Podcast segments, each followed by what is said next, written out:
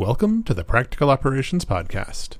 I'm Brendan Diesendorf. I'm Jack Neely. And I'm Jared Watkins. We are here to talk about the practical side of operations work. This week, we're talking about remote, remote graphical workstations in the vein of the AWS Workspaces projects. Are you interested in promoting practical experience in the operations, DevOps, and SRE spaces? Consider sponsoring the Practical Operations Podcast. Contact us at sponsor at operations.fm for details. So, in the last episode, we were talking about working away from our kind of home workstations or the home office kind of things. And we touched very briefly on what Amazon calls a workspace. Um, Google has technology for this. There's other cloud service providers that have various things. And I am a huge fan of persisting state somewhere that isn't local to you, that you can have a cloud provider or somebody else sort of manage that, especially for things like workstations that you don't use all that often, and you can really dig into the benefits of kind of paying as you go rather than buying up front. Whatever happened to SSH? I mean, SSH is great, but have you ever tried? Have you ever actually tried to X forward um, a, a a Chrome session through an SSH tunnel? yes, I have tried to X forward stuff through SSH. It works great until you start video editing. or browsing a simple web page with just. Yeah, I was going to say just scroll in a web browser and you'll yeah. So a lot of this comes out, comes down to latency. A lot of this comes down to having the right pieces assembled in the right places and like Google has a, an internal thing that they have alluded to occasionally publicly that they do not make available, as far as I know, to the, the people at large. But essentially, it is a virtual machine running in a Google data center somewhere, and users connect to them and use them as kind of you know full on production workstations. And that sounds pretty cool. Yeah, I think it's really interesting way to approach I'm going to say paying for hardware, but I guess it's really kind of abstracting away hardware because if you think about buying a, a typical laptop, uh, especially from a company's point of view, but even from a personal point of view, let's say you you know you buy a let's just go with a MacBook Pro. So you're you're talking anywhere from two to three thousand dollars. You're going to add Apple Care on that because you just paid two or three thousand dollars. Once you add up all those expenses and then you break it down to a monthly cost, these services are roughly in the same ballpark. Sometimes they can be a little cheaper, sometimes they can be a little more expensive. But then the benefit is that if you don't run it all the time, it will be cheaper. And theoretically, you're getting hardware upgrades throughout that three year or whatever life cycle that you're using the, uh, the AWS workspace, for instance. Whereas with your laptop, it's going to be the same hardware until you get rid of it. I mean, the thing that really fascinates me is the the concept of I could take my ZFS volumes, uh, push those into my cloud station, whatever I have it, have a um, a block store dedicated for my ZFS file system, and use my machine in the cloud with all of my data.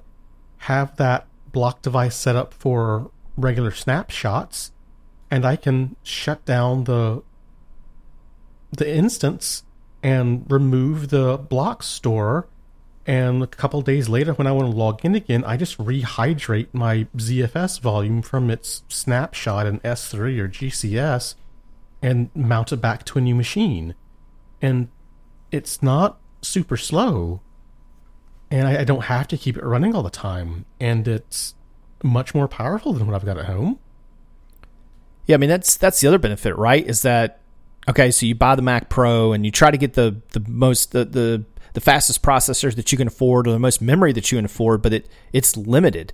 Whereas with these cloud services, you can actually get some very beefy machines with some beefy add-ons like a, a huge I'm working on a big project, you know, spin up a bigger VM and uh, rehydrate my ZFS and let's go. Exactly. And then once you don't need all that power, you just spin it back down. So it's it's very practical in a lot of ways. But I think even with those, you're going to have the same issue that you have uh, as we joked about with X forwarding, and that is latency between your whatever machine you're using to connect to that cloud instance uh, and, and the cloud instance. Yeah, so so choosing your data center, choosing your service provider is crucial in this. Also, choosing the appropriately sized block storage. So remember that cloud vendors scale IOPS with the size of volumes, generally speaking. So especially like in GCP, if you're, if you're trying to build one of these out in GCP somewhere, the larger the disk is, the more IOPS it gets, both for standard and for SSDs. And that is going to be a huge driver of your ability to have this be performant. Yeah, that that is a negative. Um, is that you will have to spend more money up front on a cloud provider to get more performance compared to if you were to buy the hardware outright. Like if you're just looking at raw performance, you're going to lose. Where you where it comes out ahead is the flexibility. Yeah, and when you say more more cost up front, the the outlay for like an AWS Cloud Spaces instance with the auto stop feature turned on, which essentially means that when you're idled, it pauses the VM, so it's not going to keep on running when you're not logged into it. And you can there's a window you can set for how long that is. It's about eighty bucks a month for a reasonable machine, and that's that's your ongoing cost, which honestly isn't terrible. Right. I mean, I guess I wasn't meaning like it, a, a, huge upfront cost. I mean, I guess I'm more meaning like you take a fixed cost for a MacBook and you divide it by you know three years, and then that monthly cost is going to be lower most likely than if you were to provision a machine to get similar IOPS performance. Ah, well, like the I don't have the pricing page directly in front of me. Unfortunately, I thought I would, thought I did, and I was looking for it, and I don't. Whatever. Um, but you can get like a 16 core, 64 gig of RAM instance in the cloud for that 80 bucks a month. That is very much a reasonable workstation to be picking up. Oh yeah. And they're not that expensive. Like on the whole. So if you if you if you figure that you, you buy a new workstation every 3 years and you put a couple grand into it, this is really close. Yeah, no that that's that's very good and and the nice thing is you don't have to worry about the underlying hardware. You don't have to worry about if it if a CPU goes bad or P, um, power supply goes bad or, or, you know whatever, you, you don't have to worry about it. I love changing hard drives. What about RAID controllers? I love I love RAID controllers and power supplies. Those are my two favorites. So building uh, my last machine, I was testing out the machine, and the SATA controller built into the motherboard was faulty. Oof. Things I never want to deal with again. Yeah. And thank you ZFS for not corrupting my data. So then what is you, you have the the cloud instance and that's great. But then what are you doing to connect to the cloud instance? So the the Amazon Workspaces stuff has a GUI client that runs on just about everything. So you can run it on Windows, you can run it on Linux, you can run it on Mac, you can run it on iPads and Fire tablets and Android phones and anything. So the idea is that you have a secure connection that goes up to Amazon's networking infrastructure that we all know reasonably well and understand kind of its foibles, but also respect its bandwidth and its privacy. And like it, Amazon is one of the places Amazon is not kind of messing around. The client itself is fine. It's not amazing, but it's fine and it works. Um, but like a lot of things in life, um, when you're relying on one vendor for their proprietary client to their proprietary protocol, that's how it's going to be. However, because it's their own thing, it is fairly snappy in terms of response responsiveness and stuff. I mean, if you're trying to do 60 frame a second video, you're going to have a bad time. But that is probably limited by your internet connection rather than by necessarily the client protocol. But in terms of like using it, like using it as, as a developer workstation, compiling software, reading documentation, visiting websites, those kinds of things, it's great. Yeah, that's the the whole idea is my permanent workstation is now in the cloud and it follows me where I want to go. Except you've got to get to it. And GCP has um, graphical workstations as well, and several tutorials. I'll toss one into the show notes of how to create your own GCP cloud station, whatever you want to call it. Um, but for the uh, process of dealing with the, the display and the interaction of USB and keyboards and all that, they've partnered with a company called Teradici, I think is how you pronounce that. And they have a proprietary protocol, requires a license, and you've got to either install the client on your machine to be able to take use of that of that technology stack. Or you can buy a thin client from them for probably even more expensive. But that I was disappointed because really proprietary and lots of money up front to kind of get started. And that seems uncool. Is So the Amazon workspaces um, earlier this year announced support for webcams. I have not tried this out myself yet, but there is they, they Amazon claims no additional charge on this one. So they've just they've added a driver that you have to install on the host OS that lets you pass things through to the to their client protocol application thing. is uh Spice protocol still a thing? Oh, it's still around. I mean, protocols never die. Well, yeah. Um, NoMachine's still out there. I was trying to I tried that a couple months ago for a very for an, an unrelated thing that was. I forgot how much I hate that protocol. Well, I remember the uproar. Uh, which which project that Red Hat or company that Red Hat acquired or something, and you know there was all this talk of Spice, and then it, it died back down again. It's the perpetual cyclical nature of thin clients. I mean, you joke, but that has been a thing that we have talked about this this, uh, this show a lot.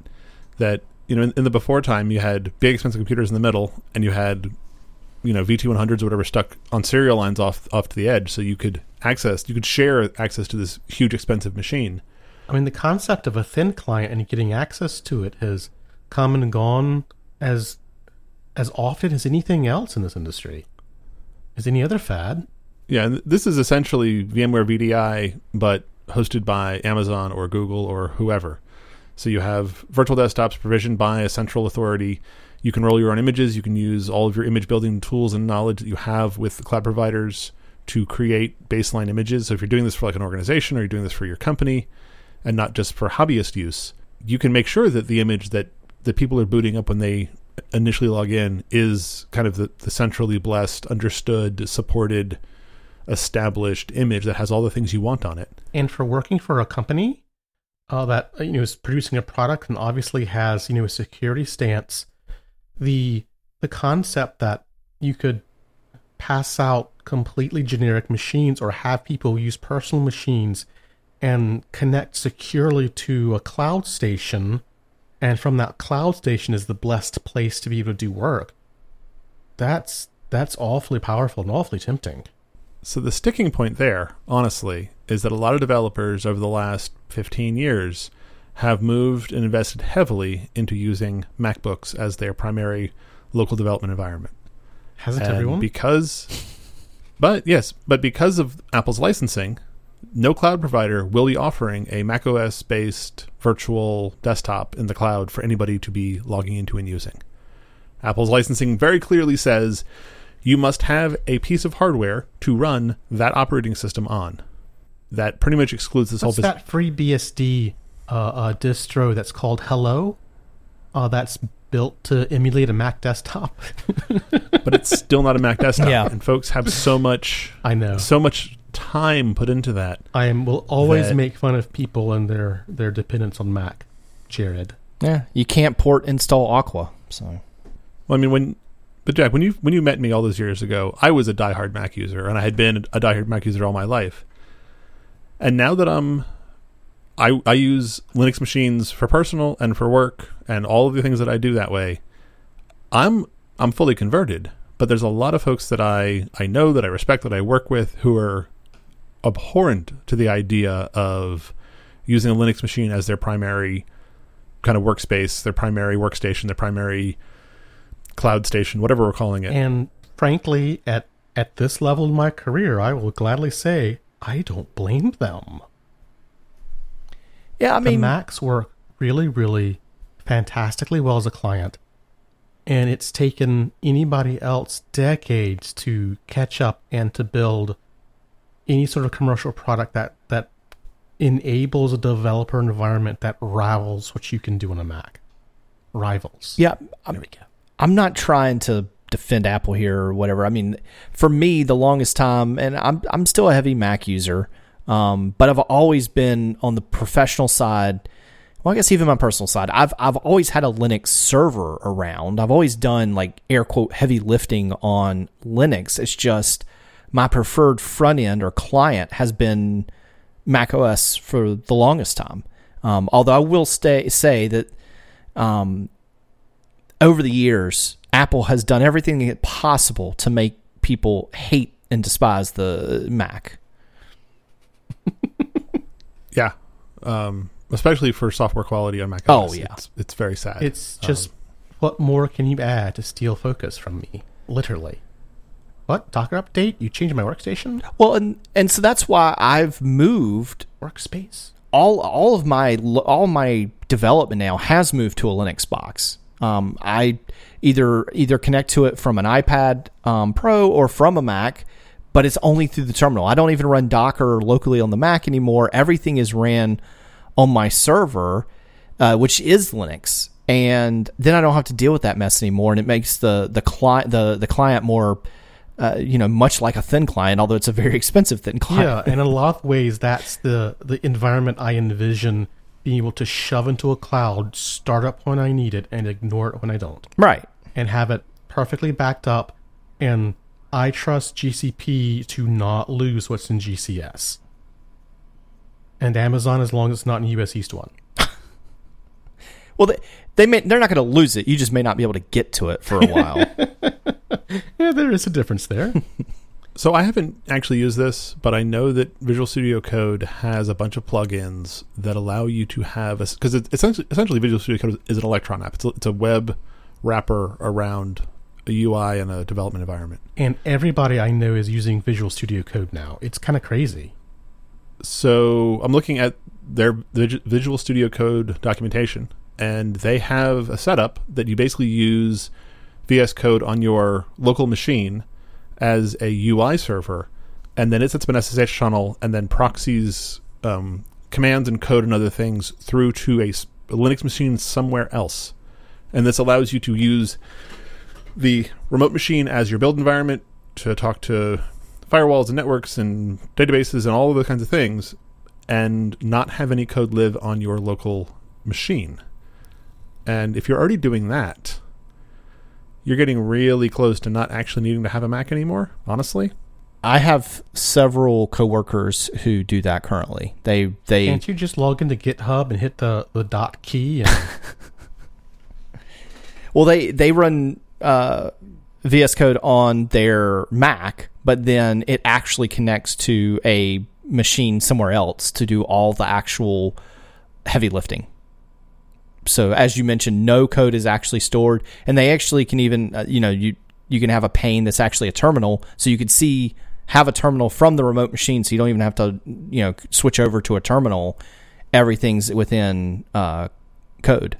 Yeah, and I'll throw a link to the show notes for the for the VS Code documentation for this because this is another way of enabling that kind of remote work really, really nicely. really effectively, yeah.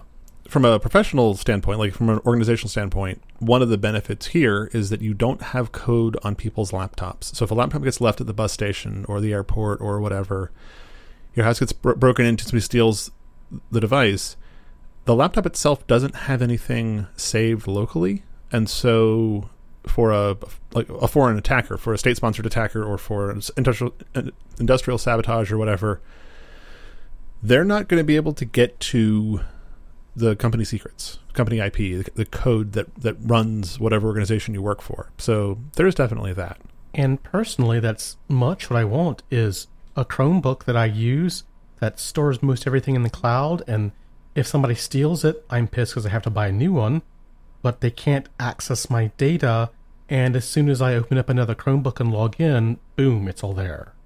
Um, to go back to kind of true thin clients for a second, I remember way back um, when I was I don't want to say first getting into Linux because I was I was already in Linux at that point, but I discovered the LTSP project, the Linux, Linux Terminal Server project, and I remember spending hours and even buying one of those little HP or maybe it was a yeah I think it was like an HP little like thin client.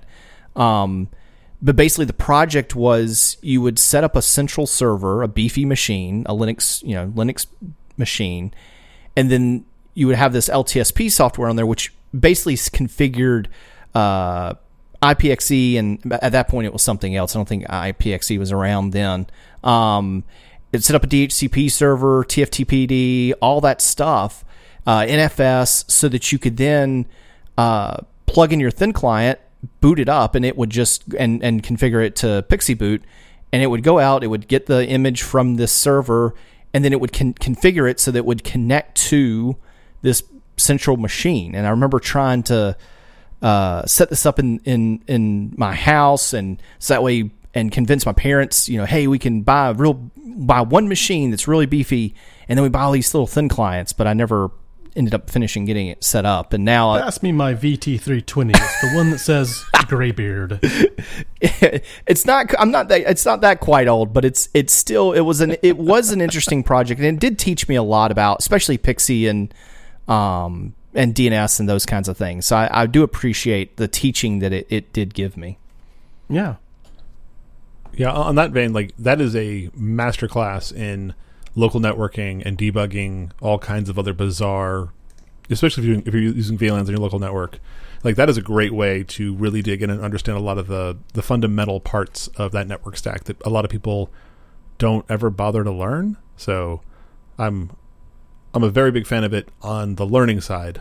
Um, I find the usability of it a little less direct. well but I, I think to jack's point earlier mentioning a chromebook I, I think that the thin clients have changed they are converting into a tablet form uh, or an ultra portable laptop form and that is now the new thin client instead of it being a very slim pc that that you plug a display into it's more of a mobile device that you then put an app on that you can then connect to a some form of remote cloud instance Yeah, I'm really curious about thin clients these days. I am, I'm tempted to pick up one, especially like you know, go, go to Craigslist or eBay or something. You could have used one that's something that's somebody bought last year during the pandemic and doesn't need anymore.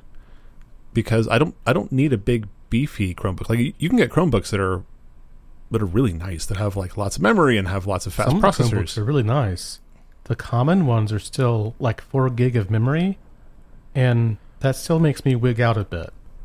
But it's a Chromebook. Okay, how does Chrome actually run in four gig of memory?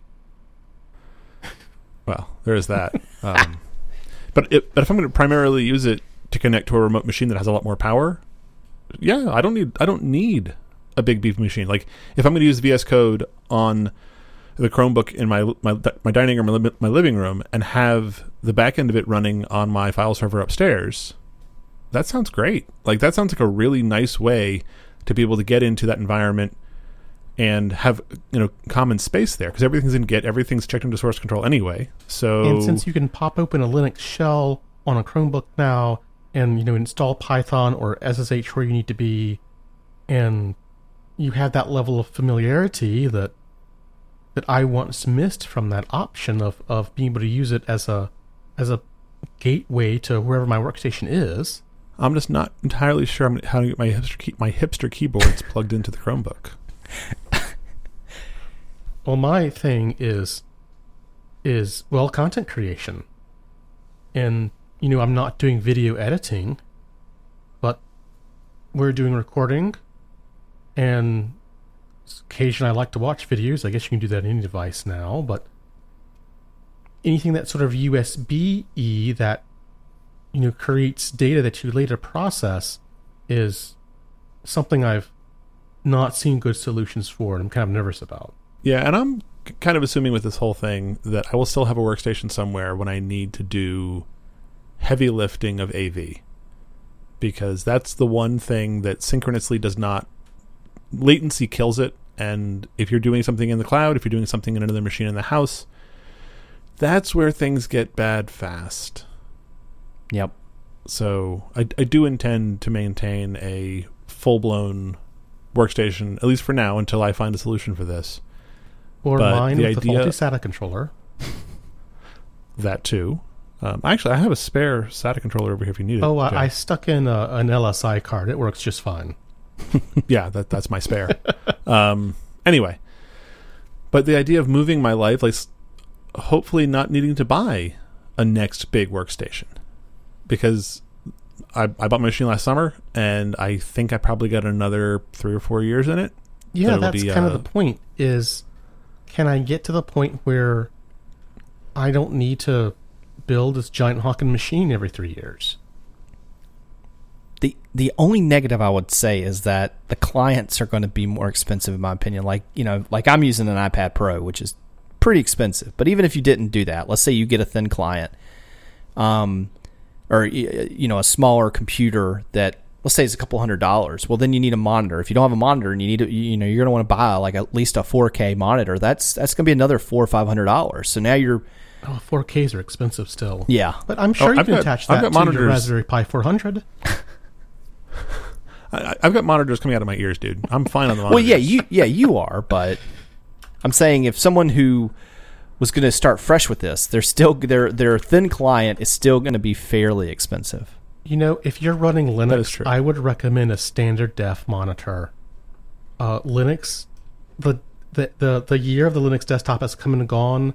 Fonts look better on Linux than I think any other operating system, especially Mac.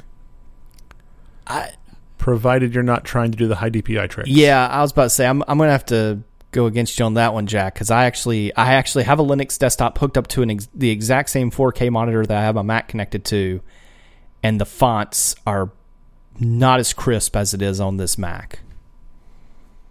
The fonts on working with the Mac, the display, as much as I try to do to it, didn't look only look only did not look like crap when I used a 4K monitor. If I tried to get the Mac to talk to a standard def or a 14 uh, monitor, I was questioning if they were doing this on purpose to make me upgrade my monitor. Oh, I, I agree with you there. I mean, I've even used, you know, back in the day a Thunderbolt display, and to me, the the fonts were very pixelated. Like, I did not like the look. Uh, I was a total believer in, uh, you know, Retina, air quote Retina displays when whenever possible. So, or when they I came mean, out. when Linux can take my 1440p monitor and make it look as professional as anything I've seen, and they plug it into a Mac and it looks like, you know, a pile of crap. But then you got the inverse, which is, in my opinion, Mac on a on a you know a high DPI monitor looks very sharp, very good, and then Linux does not.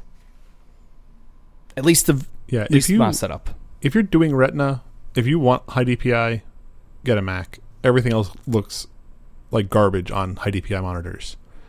If you don't want to do high DPI, do not get a Mac. so I dug into it. My my thin client that I bought um, on a whim on eBay is an HP T630, and I immediately put more RAM because it takes SODIMMs and more uh, an M2 uh, a larger M2 SSD into it.